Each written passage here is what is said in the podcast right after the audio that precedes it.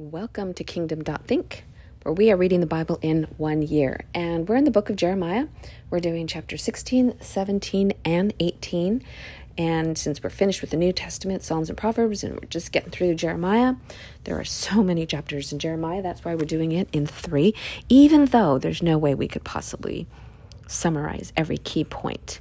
So let's just kind of talk about the main theme and then read some pieces because it's God talking to the prophet Jeremiah. So that's so important to read word for word. So in chapter 16, it's going to talk about all the disaster that's going to come upon the people. So God's telling Jeremiah, this is what's going to happen to the people. You need to go tell them. Um, let's see. Then the word of the Lord came to me. You must not marry. Okay, so here it's saying don't marry the, within those towns, I guess where it's the enemy. Um, moving down to Let's see, verse 9 For this is what the Lord Almighty, the God of Israel, says Before your eyes and in your days, I will bring an end to the sounds of joy and gladness and to the voices of bride and bridegroom in this place. Pretty sad, right? When you tell these people all this and they ask you, Why was why has the Lord decreed such a great disaster against us? What wrong have we done? What sin have we committed against the Lord our God? Then say to them, It is because your ancestors forsook you forsook me, declares the Lord, and followed other gods and served and worshipped them. They forsook me and did not keep my law. But you have behaved more wickedly than your ancestors. See how all of you are following the stubbornness of your evil hearts instead of obeying me? So I will throw you out of this land into the land neither you nor your ancestors have known, and there will be and there you will serve other gods day and night, for I will show you no favor. Ouch, right?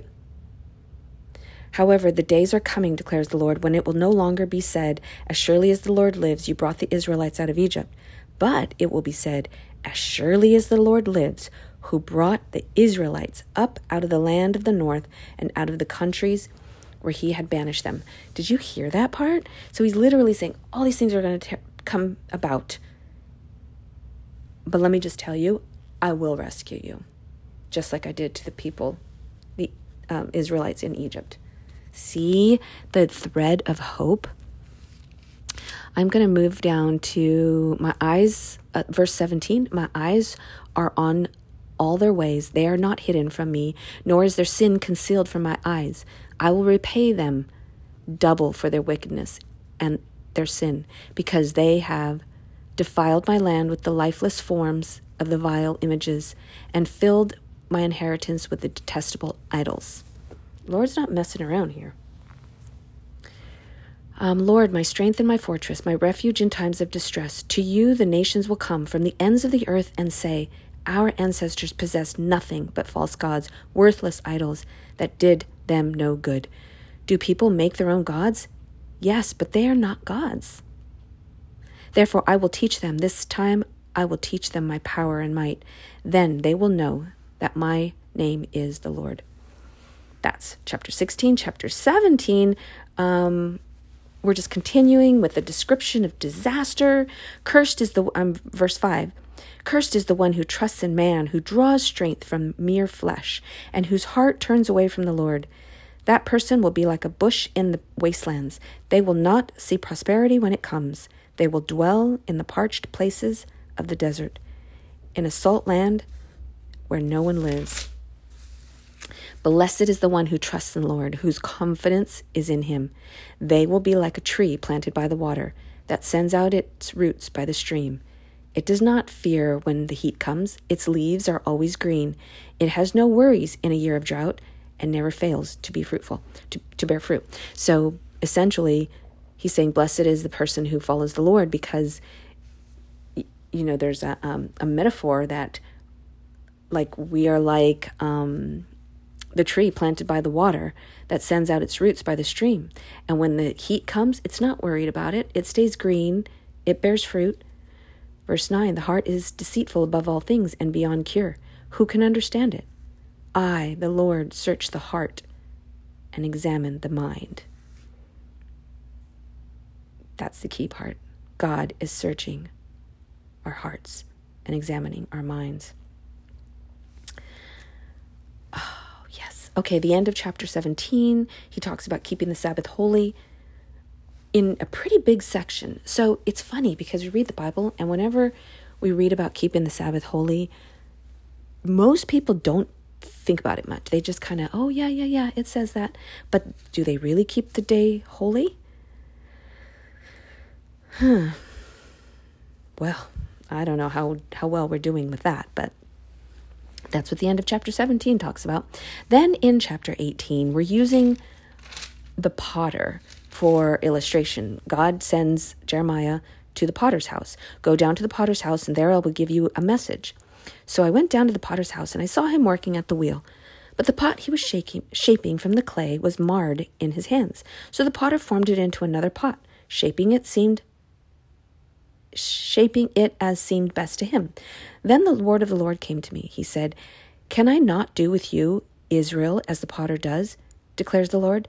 Like clay in the hand of the potter, so are you in my hand, Israel.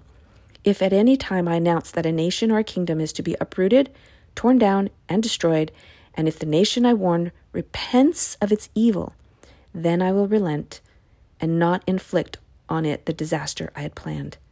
And if at the, another time I announce that a nation or a kingdom is to be built up and planted, and it does evil in, this, in my sight and does not obey me, then I will reconsider the good I had intended to do.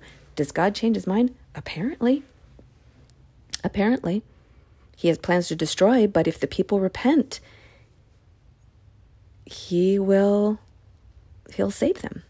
So, yeah, or if he plans to build something up, but then they're doing bad in the eyes of the Lord, he'll just stop that plan. That's where prayer comes in, right? Um, let's see. Verse 15 Yet my people have forgotten me. They burn incense to worthless idols, which made them stumble in their ways in the ancient paths. They made them walk in the byways on the roads not built up. Okay, so he's just talking about the people, how bad they messed up. They said, Come, let's make plans against Jeremiah for the teaching of the law. By the priests will not of the law by the priest will not cease, nor will counsel from the wise, nor the word from the prophets. So come, let's attack him with our tongues and pay no attention to anything he says. So now they're going against Jeremiah for his words.